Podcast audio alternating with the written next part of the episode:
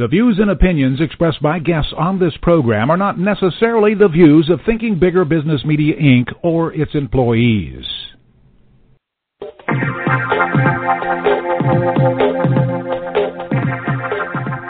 Welcome to Smart Companies Thinking Bigger Radio.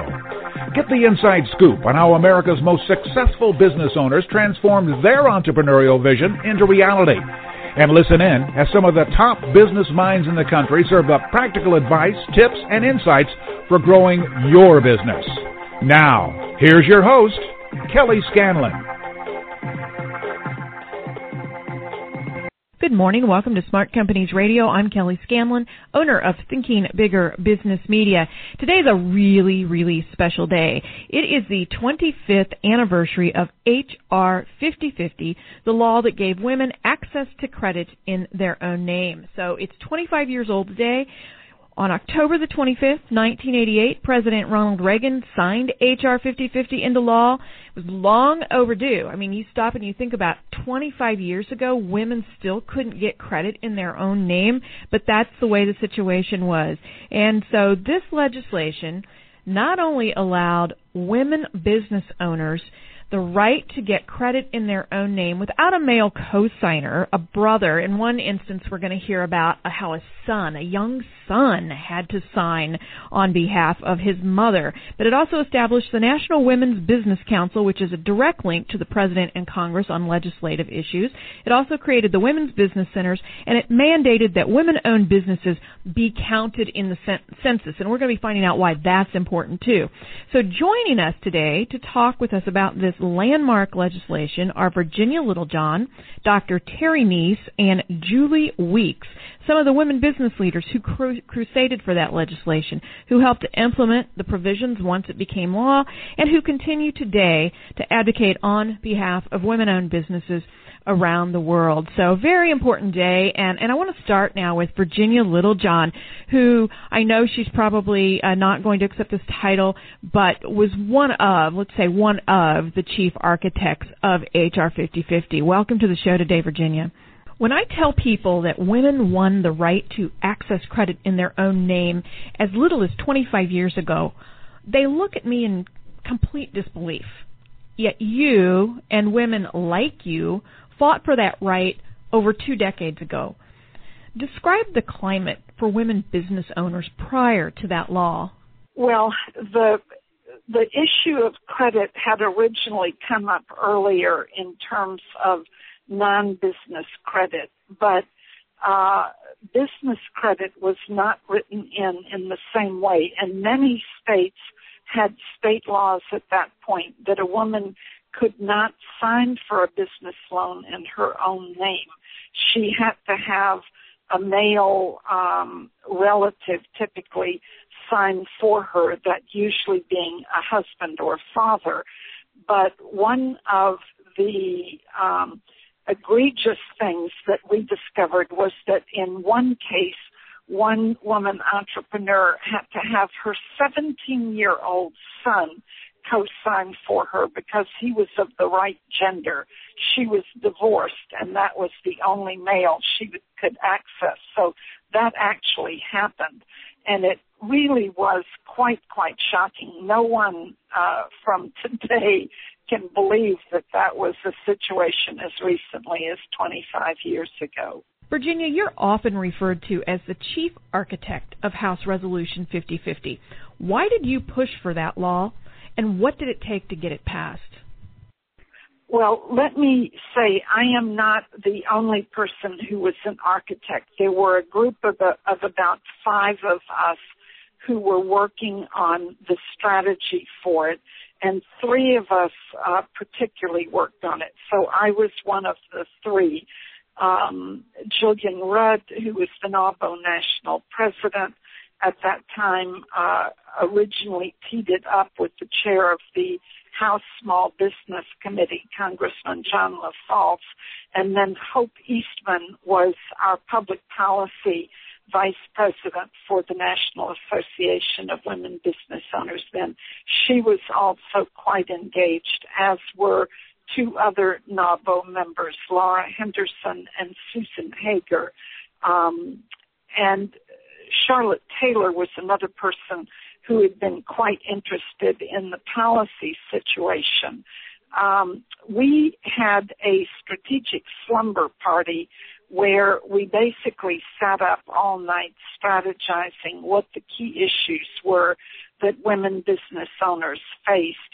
And we identified five different issues, those being the access to capital issue, which was hugely important, the whole issue of capacity building so women owned businesses could grow, access to federal procurement, um, having a seat at the public policy table, and then the final piece was there were terribly uh, inaccurate um, business census figures about the number of women-owned businesses, and the government thought because they only counted uh, or they did not count corporations at all, they thought that women-owned businesses were vastly smaller than they in fact were.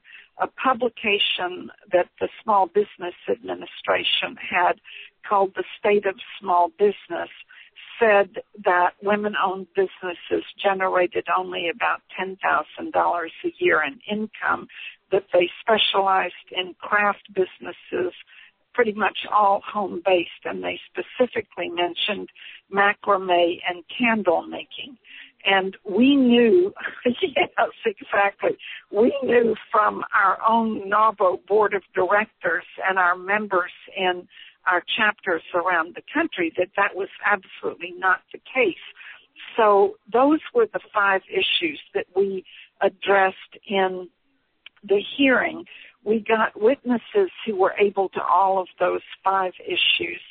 And we ultimately, in working with the House Small Business Committee on the legislation, decided that um, we should only, in the legislation, push for four of those issues because if we included federal procurement and access to federal contracts, we were sure that we would never be able to get the legislation through in a short window of time. And what we were trying for was to get the legislation through in 1988, which was a presidential election year when it was easier potentially to move an issue like that.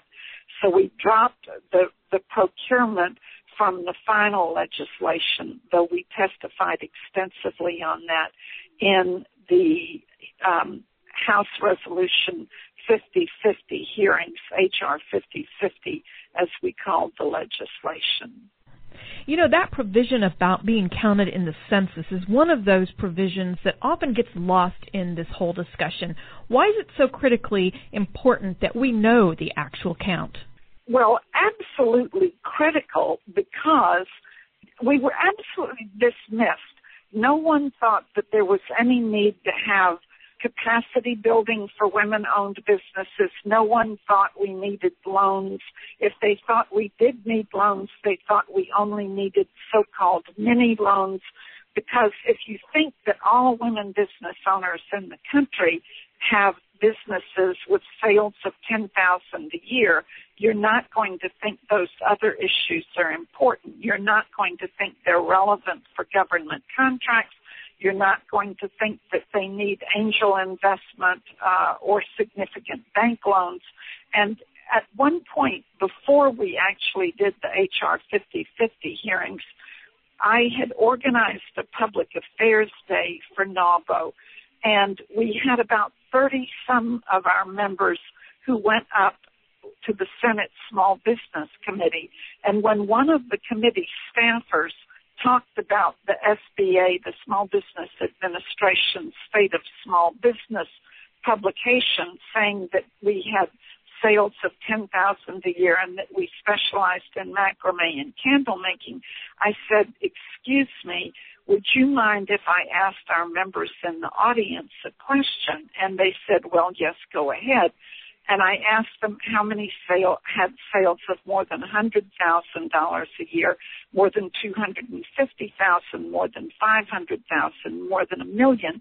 And as, you know, these hands were going up in the room, there was absolute slack-jawed stupefaction on the part of the people from the Senate Small Business Committee who were in the room. They were absolutely stupefied at this information. And so that's why the data and statistics are so important because we were never taken seriously until then.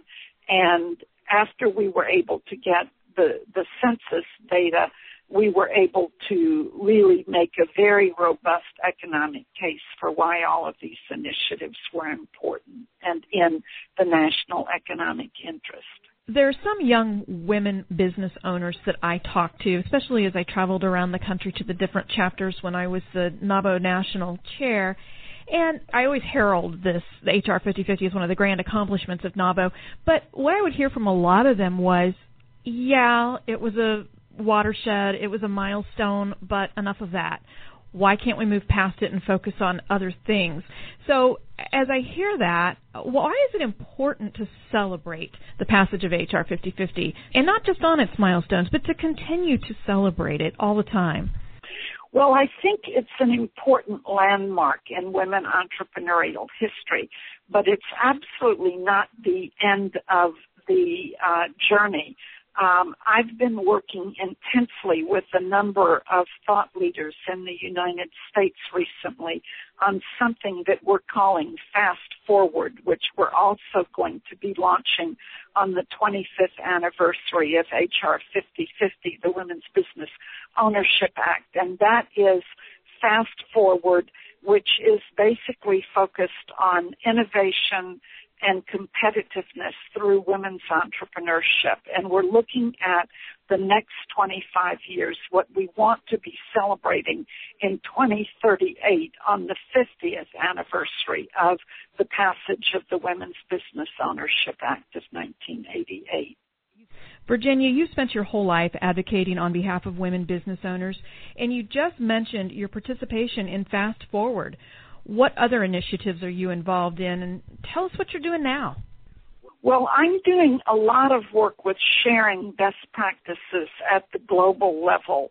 Um, the U.S. has so many good practices and best practices, initiatives relating to angel investment for women owned business, venture capital forums for women owned business, um, access to market initiatives that we've been doing in the U.S for women-owned businesses for about 15 years.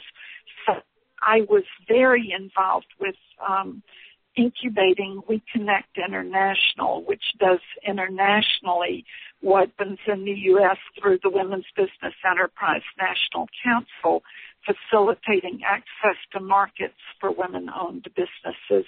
I also do a lot of work with the UN um, International Trade Center. It's a joint agency of the International Trade Center and the World Trade Organization in Geneva, getting women in developing countries into the global supply chain.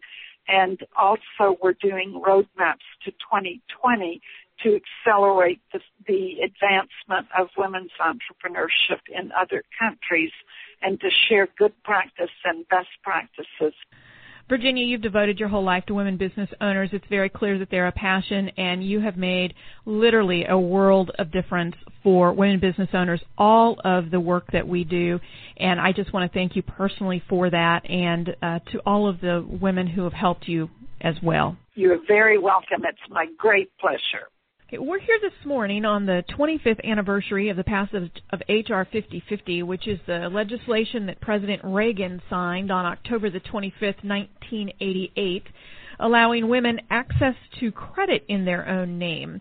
And we're talking with some of the women who were instrumental in its passage, as well as current women business leaders who continue to advocate on behalf of women. And one of them is my good friend, Julie Weeks, who is the founder of Women Able. Julie was also the executive director of the National Women's Business Council from 2002 to 2005. Thanks for spending some time with us today, Julie. Great to talk to you again, Kelly. Okay, now some people don't realize that HR 5050 contained numerous provisions besides establishing credit for women in their own name, and one of those provisions was the establishment of the National Women's Business Council. So, as the former executive director of that organization, can you tell us why the torchbearers of HR 5050, like Virginia Littlejohn and Susan Hager and others, thought it was important to establish a body like the NWBC? Yes, the National Women's Business Council uh, establishes a seat at the table for women business owners and their advocates in federal policy making circles. That's what it did. It allowed access to the federal policymakers in an official way. The National Women's Business Council is a bipartisan council that has representation from individual women business owners and women's business associations, and they have to provide an annual report to Congress, to the President of the United States, and to the Small Business Administration every year with you know, what are the challenges that women business owners are facing and what public policy recommendations does the women's business community have? So it's it's done a, a very good job of making sure that the voices of women's business advocates are heard in Washington D.C. Okay, and how do they go about doing that? Obviously, they are a body that's tied very closely to Congress, to the president, as you pointed out. But how do they go ab- about gathering their recommendations? Do actual women business owners sit on the the board? How how does that all work? Yes, there are uh, eight individual women business owner representatives. Half are from the president's party and half are not from the president's party, typically meaning they're they're independents as opposed to strong partisans in the opposite mm-hmm. field. And then there are representatives of four women's business associations, which has changed over time, although NAWBO, the National Association of Women Business Owners, has had a seat on the council since its inception, and one of those seats is also reserved uh, in the legislation for representatives of women's business centers. You know, that was one of the other pillars of uh, HR 5050 um, was the establishment of, of the Women's Business Center program. So, but how they gather and share those recommendations is a combination of meetings of all of these council members who that themselves have ties to lots of women's business organizations in their communities. They'll have public meetings and roundtables various parts of the country, and they also conduct research um, and analyze issues so that they can you know, make some fact-based recommendations to Congress uh, and to the administration. Okay. As a result of this, over the last 25 years of these women leaders meeting regularly, making these policy recommendations, what's been what have been some of the outcomes of that that we might as, as women business leaders going about our daily business might not even recognize or realize has occurred? Well, I think one of the key uh, issues that that the council has focused on over the years. This is you know starting in the 90s. Um, one of the uh, aspects of the Women's Business Ownership Act that was not able to be introduced at the time because if it had been, it would have uh, sunk the entire legislation. Was access to federal procurement yes. markets for women-owned businesses, and the council and others in the women's business community were were very vocal after the establishment of the National Women's Business Council to get a women owned small business procurement program established. In the mid 1990s, I think it was 94, um, there was the 5% procurement goal established, which was the 1st mm-hmm. step to getting more access to federal procurement markets. And only just in the last year or so is there now a women owned small business procurement program and the ability of agencies to reserve procurements and spendings for women owned small businesses bidding only. Um, so that's a big one. Um, access to capital is another big one. I mean, you, you mentioned before about the um, extending the Equal Credit Opportunity Act from 1974 to business credit, which is what the Women's Business Ownership Act did. But since then, there's also um, working with the Small Business Administration and their SBIC program, Small Business Investment Corporation, to get more equity capital in the hands of women-owned businesses. The National Women's Business Council also incubated uh, what became Springboard Enterprises, which is a non-government organization that's focused on getting women business owners the connections and the the lexicon that they need to go after venture capital.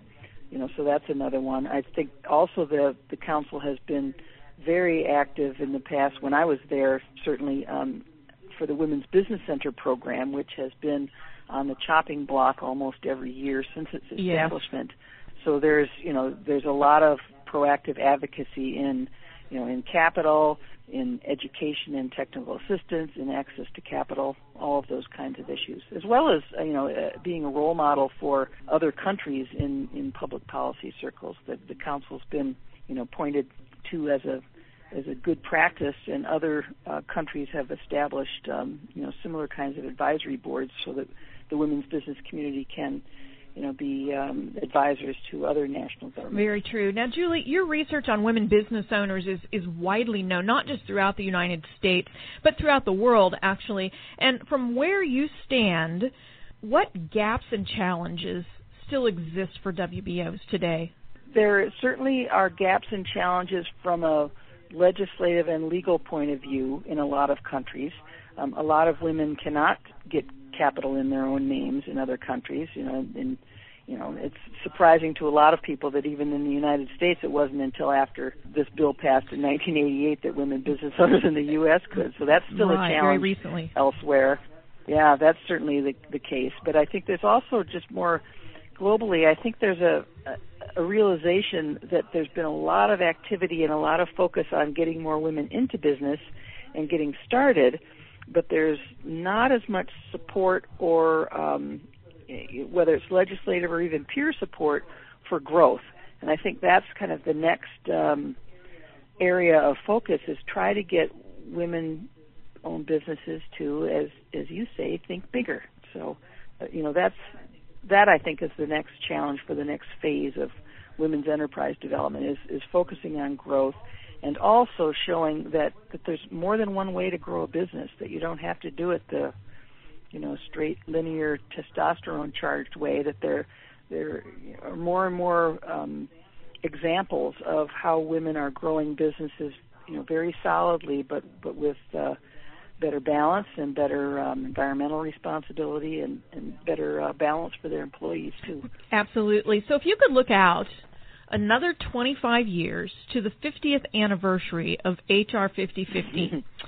what can you tell us from research trends, from your personal experience working with women business owners, about where you think women business owners might be? And I'm talking about, for example, you know, in what industries might they be taking the lead? What kind of economic impact do you think they might be uh, having? How will they be shaping policy, for example? Well, uh, if I would, were to dream and have my dreams come true, then um, between now and 25 years from now, we would have had a female president, at least one. And when you have um, women in political leadership at high levels, uh, then you have a tremendous positive role model for women's leadership in a whole lot of other areas too. So, you know, with with at least one female president between now and 50 years from now, perhaps more than one um, we would probably have more cabinet secretaries being female, um, more members of Congress being female. They would then, uh, you know, be more amenable to, uh, you know, not zeroing out the budget of things like the Women's Business Center program. Uh, I think we'd be uh, putting women business owners in, in better stead because there would just be more positive energy. And I think there'd be more and more research that would really show that having a much more diverse population of businesses, um, both male and female and ethnically diverse, uh, is going to be leading to higher gross national product, um, better household incomes, and everybody will just be healthier and happier. We often hear, I know that there have been studies done. You and I served on the NAWBO board together uh, not too long ago, in about within about the last uh, four or five years, and we we saw mm-hmm. studies come through. And I know that you've been very instrumental mental in some of these studies yourself about how women are actually more collaborative when it comes to problem solving, when it comes to working together and coming to some kind of a compromise in order to keep things moving forward. And it hasn't mm-hmm. gotten a lot of press in the last week, but there was a group of women politicians actually who were at the very core of getting this this most recent budget and debt ceiling impasse uh, pushed through. So so where Absolutely. where do you think that the that collaborative spirit where do you think that could lead us? Well, I, I would hope it would lead us to, uh, you know, less confrontation on Capitol Hill for one thing, um, a more collaborative um, style in business certainly leads to more, you know, win-win business partnerships. It doesn't have to be, you know, if if I win, you lose. Um, and, and I think the the way women approach leadership in whatever realm they're in, you know, whether it be business or in civil society or in politics, I, I think it's it's always looking for the win-win as opposed to the zero-sum game. So I think with um, more women in business leadership, more women in political leadership, more women leading in civil society, then we're we're going to be looking for solutions that are not, um, you know, putting us ahead of somebody else and, and you know, rubbing other people's noses in, haha, I, you know, I won this battle. Um, I, I think a more collaborative decision-making style and, and leadership uh, mode will just make all things better, not just in business and politics, but in life mm-hmm. in general. In the research studies that you have been a part of, what are some of the other characteristics of women business owners, w- women in general, it carries over into their business uh, affairs, obviously, that will help women be successful over the next several decades?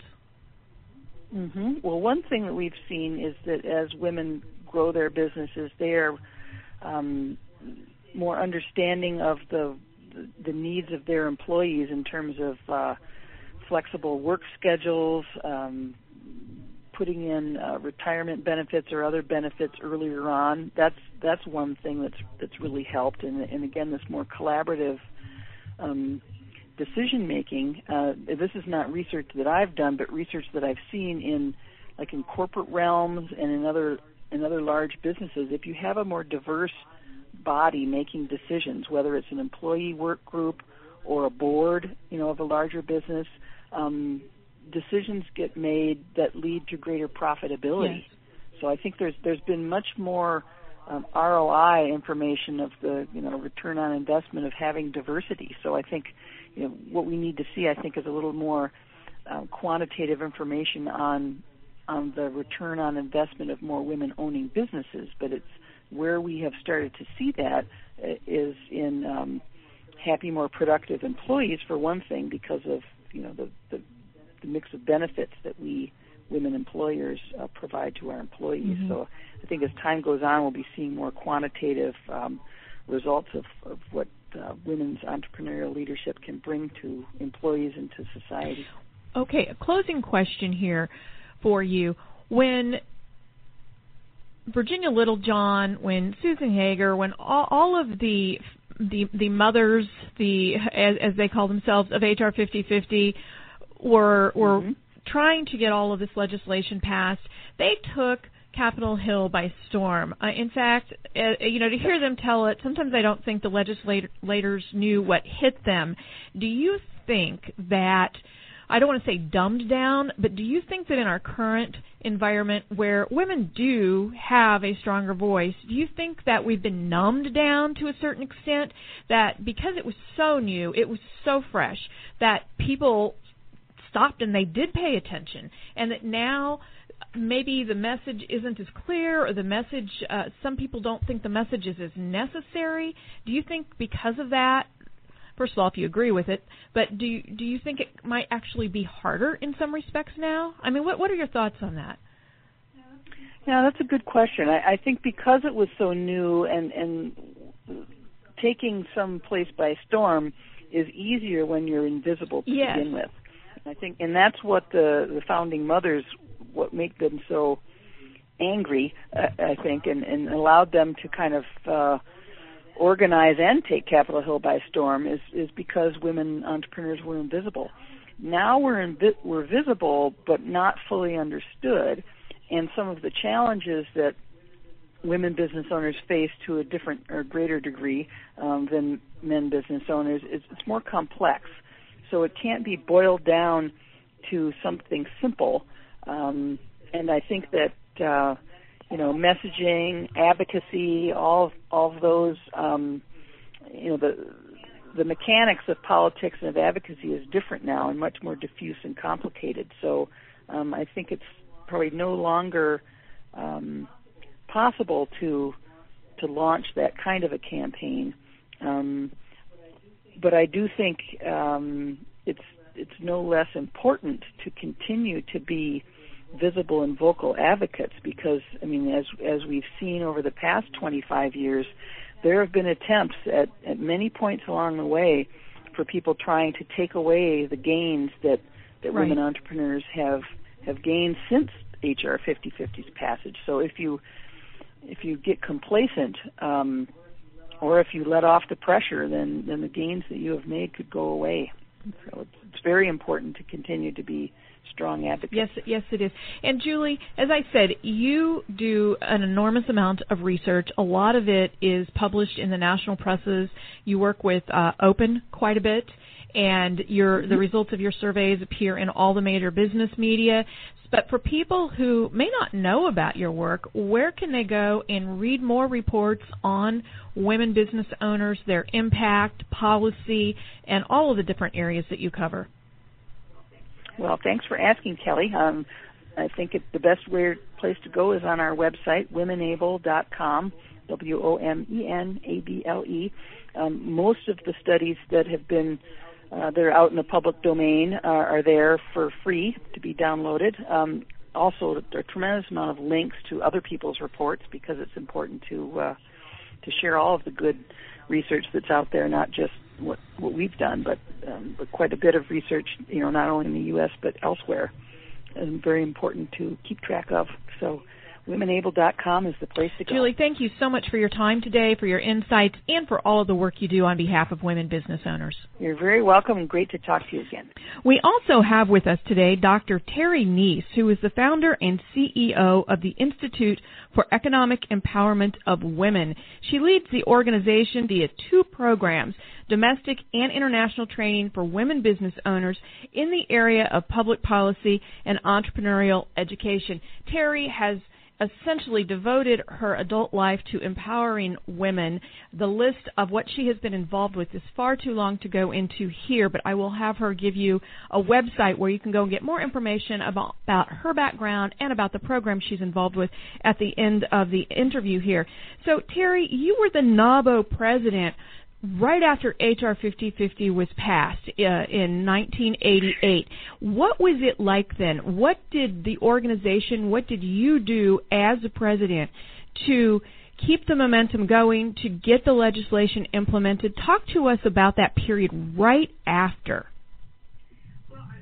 Well, a, a couple of things quickly, Kelly. Um, I think the 1986 White House Conference on Small Business catapulted NAWBO to new heights in the public policy arena.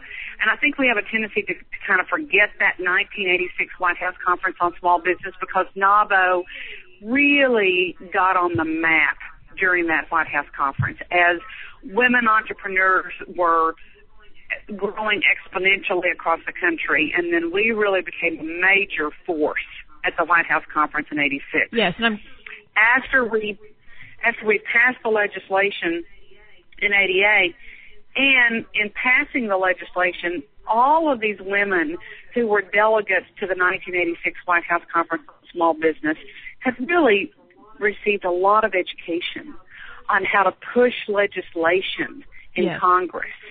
And so that helped us with, with the 88 um, passage of the legislation as we began to implement it, and I was president-elect in 1989 of NAWBO and then president in 1990, um, I worked with women all across the country to start um, assisting with the development of the women's business centers. These women business centers were critical to the explosion of women entrepreneurship around the country. So NAWBO was very involved with the law that launched a demonstration project for entrepreneurial education and counseling focused on female Terry, clients. if I could stop you for just a minute there. For some of the people who may be listening and don't understand what the women business centers are, could you give us just a short little description of what their purpose is and how they do enhance entrepreneurial uh, the, they are a great entrepreneurial resource for women business owners? Sure. You, you know, initially they were pilot programs in 1989, and, and now there's over 100 women's business centers all around the country. So in almost every major city, there's a women's business center. They provide technical assistance to women entrepreneurs. They provide education. They provide counseling and coaching, uh, group and peer-to-peer mentoring.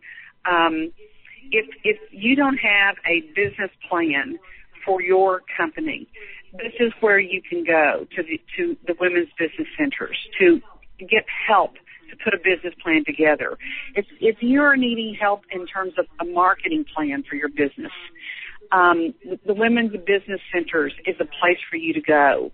Um, there's there's also peer-to-peer mentoring, but just because there's so many women entrepreneurs that are connected to those women's business centers, they are a major force in the cities to help women entrepreneurs grow and sustain, more importantly, sustain their businesses in those communities. Okay, so when you were president of NAWBO, that was one of the things that you were integrally involved with in carrying out HR 5050 was working. At that time, they were still a pilot program, but you were on the ground trying to assist in getting them established and getting them up and going. Yeah, exactly. And because NAWBO, um, really NAWBO started developing chapters around the country in the 80s, but had not really developed a, a lot of the chapters until the late 80s and 90s. So by that time, we were trying to develop chapters, but then also putting these women's business centers where the NAWBO chapters were, were, were critical in NAWBO growing, and then also the women's business centers becoming a focal point for where women entrepreneurs could go to develop um, their business plans, their marketing plans, and grow and sustain their business. So it was it, it was a beautiful blend and a great partnership between the women's business centers Absolutely. So you were you were on the ground getting these established. You were continuing your work training women on policy and how to talk to legislature legislators and uh, working to get uh, I, I know that the next step it wasn't included in the original bill, but you had still had uh, procurement ahead of you. Yes, yeah, and, and procurement has been a big issue for many many years. You know, we've had a five percent goal um, for women entrepreneurs to obtain government federal government contracting of over $300 billion that are spent every year from by, by the government through to our private sector. And, you know, we're still in the below 4%. Um, and women entrepreneurs are now making up almost half of, of businesses across the country, and we're at a paltry level in terms of federal government contracting. So we still have a lot of work to do in that arena. And it's so important for women to be involved in public policy. Um, I, I started the Institute for Economic Empowerment of Women about eight years ago, primarily to teach women entrepreneurs in the United States how important it is to be in, involved in public policy. Because I believe if you run a business and you're not involved in politics, then politics is going to run your business. That's absolutely true. And there's so many women that I talk to who their eyes glaze over whenever you talk about politics or when you talk about policy. And first, you know, they're so busy running their businesses. But as you say, if you do not have a, a seat at the table, if you are not participating in it, then it is it is running your business for you. And some people don't realize it's simple local things even like your ability to put a sign on your building or out in the I mean it's yes. very very practical things like that too. It's not all about getting politicians elected all the time. No, that that's true. And and at some point in your career you are going to need help from some elected official, whether it's a county official or a state official or a federal official. And when you need that help, is not the time to get to know your elected official. You need to know them before you need right. Right. It's sort of like when you need help from the bank. You want to have that relationship before you can't meet your payroll because by then it's too right. late. yeah. All right.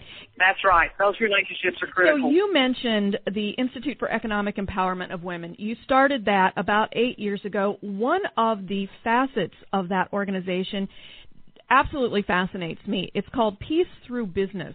And would you talk with us a little bit about that part of the program? Yes, we are. Um, uh, Peace Through Business um, is working in Afghanistan and Rwanda, and we've worked in both countries for almost eight years now. We have graduated a little over 400 women um, in both countries.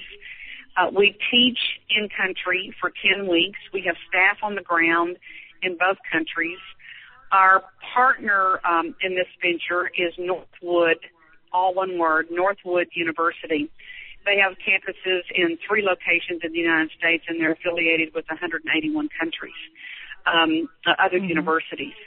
So we we teach in country around 30 to 35 women every year, and then we bring the top 15 women to the United States in July. They're here the entire month of July, uh, going through a deep leadership development course at Northwood University for 10 days. Then we match the women with an American woman entrepreneur who owns their same industry back mm-hmm. home. And so she lives with the American woman entrepreneur for eight days and then we reconvene in Dallas, Texas for an International Women's Economic Summit. Um, great speakers. The ambassador from Rwanda comes, the ambassador from Afghanistan in attendance as well.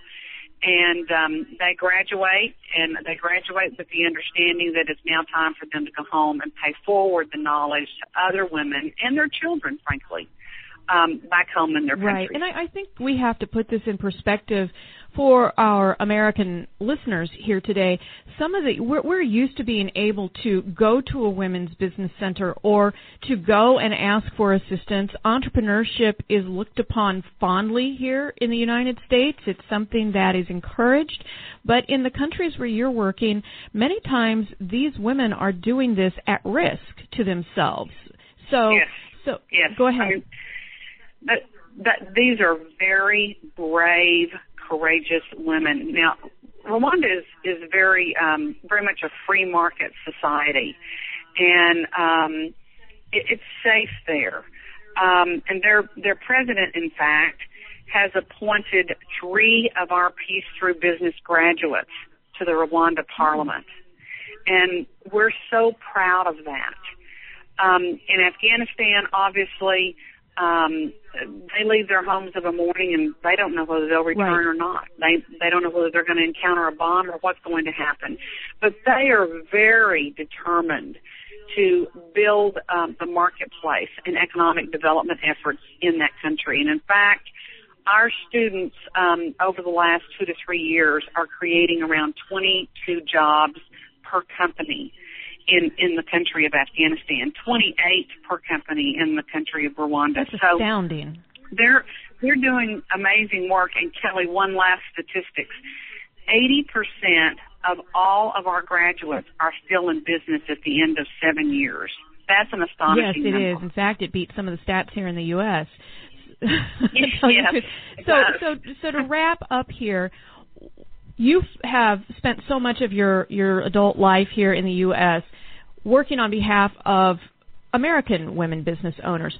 What propelled you to take this message outside of U.S. borders? Why is that so critically important, and why does that complete the cycle, so to speak? Well, I think that it's hard to be at war with your friends and your partners. And um, women um, are natural peacekeepers, and um, we believe that when you educate a woman, you educate her family, and you educate her family, and, and you educate her family, and you educate her community. And so, what's important to us is that democracies don't war against each other. And we are step by step developing firm democracies in both the countries of Afghanistan and Rwanda. I would not be on this path had I not received a call from the State Department to assist women in Afghanistan and also from the Education Department. Um, so that's what put me on the path. But once I was on the path and visited the country of Afghanistan and Rwanda, I was determined to help these women. I felt this was my legacy after working with women in the United States for so many years. Um, this was my next step um, to assist the world, and, and that sounds very esoteric, um, but to assist the world in our peace. No, it does not sound esoteric. I mean, you, some of the, some of the things that you're talking about are the same things that Muhammad Yunus, the Grameen Bank, there's people the world over who realize that whenever you can give people hope, whenever you can give people uh, a, a future and as you said, when you're doing business together and you're working together, you're much less likely to be at war with one another. Uh, there's no telling what kind of positive things can happen. So thank you so much for your work, Terry, for all that you've done on behalf of women business owners the world over, and keep up that good fight. Well, thank you. And, and honestly, um, had I not been involved in NAWBO and been the national president of NAWBO, I'm not sure I'd be on this path. So, um, just kudos to, to NAWBO. And a, wonderful 25th anniversary to um, the Women's Business Ownership Act of 1988. Absolutely. Thank you, Terry. And I want to thank all of our guests today. Terry, Virginia Littlejohn, and Julie Weeks, and for all of the work that they do on behalf of women business owners. If you want to learn more about how to grow your business, you can go to our website at ithinkbigger.com. You can like us on Facebook, Thinking Bigger Business Media, and you can also follow us on Twitter at ithinkbigger. Have a great weekend. We'll see you next week.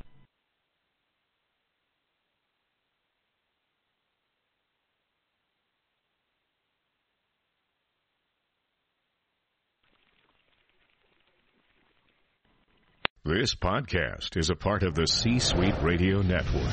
For more top business podcasts, visit c-suiteradio.com.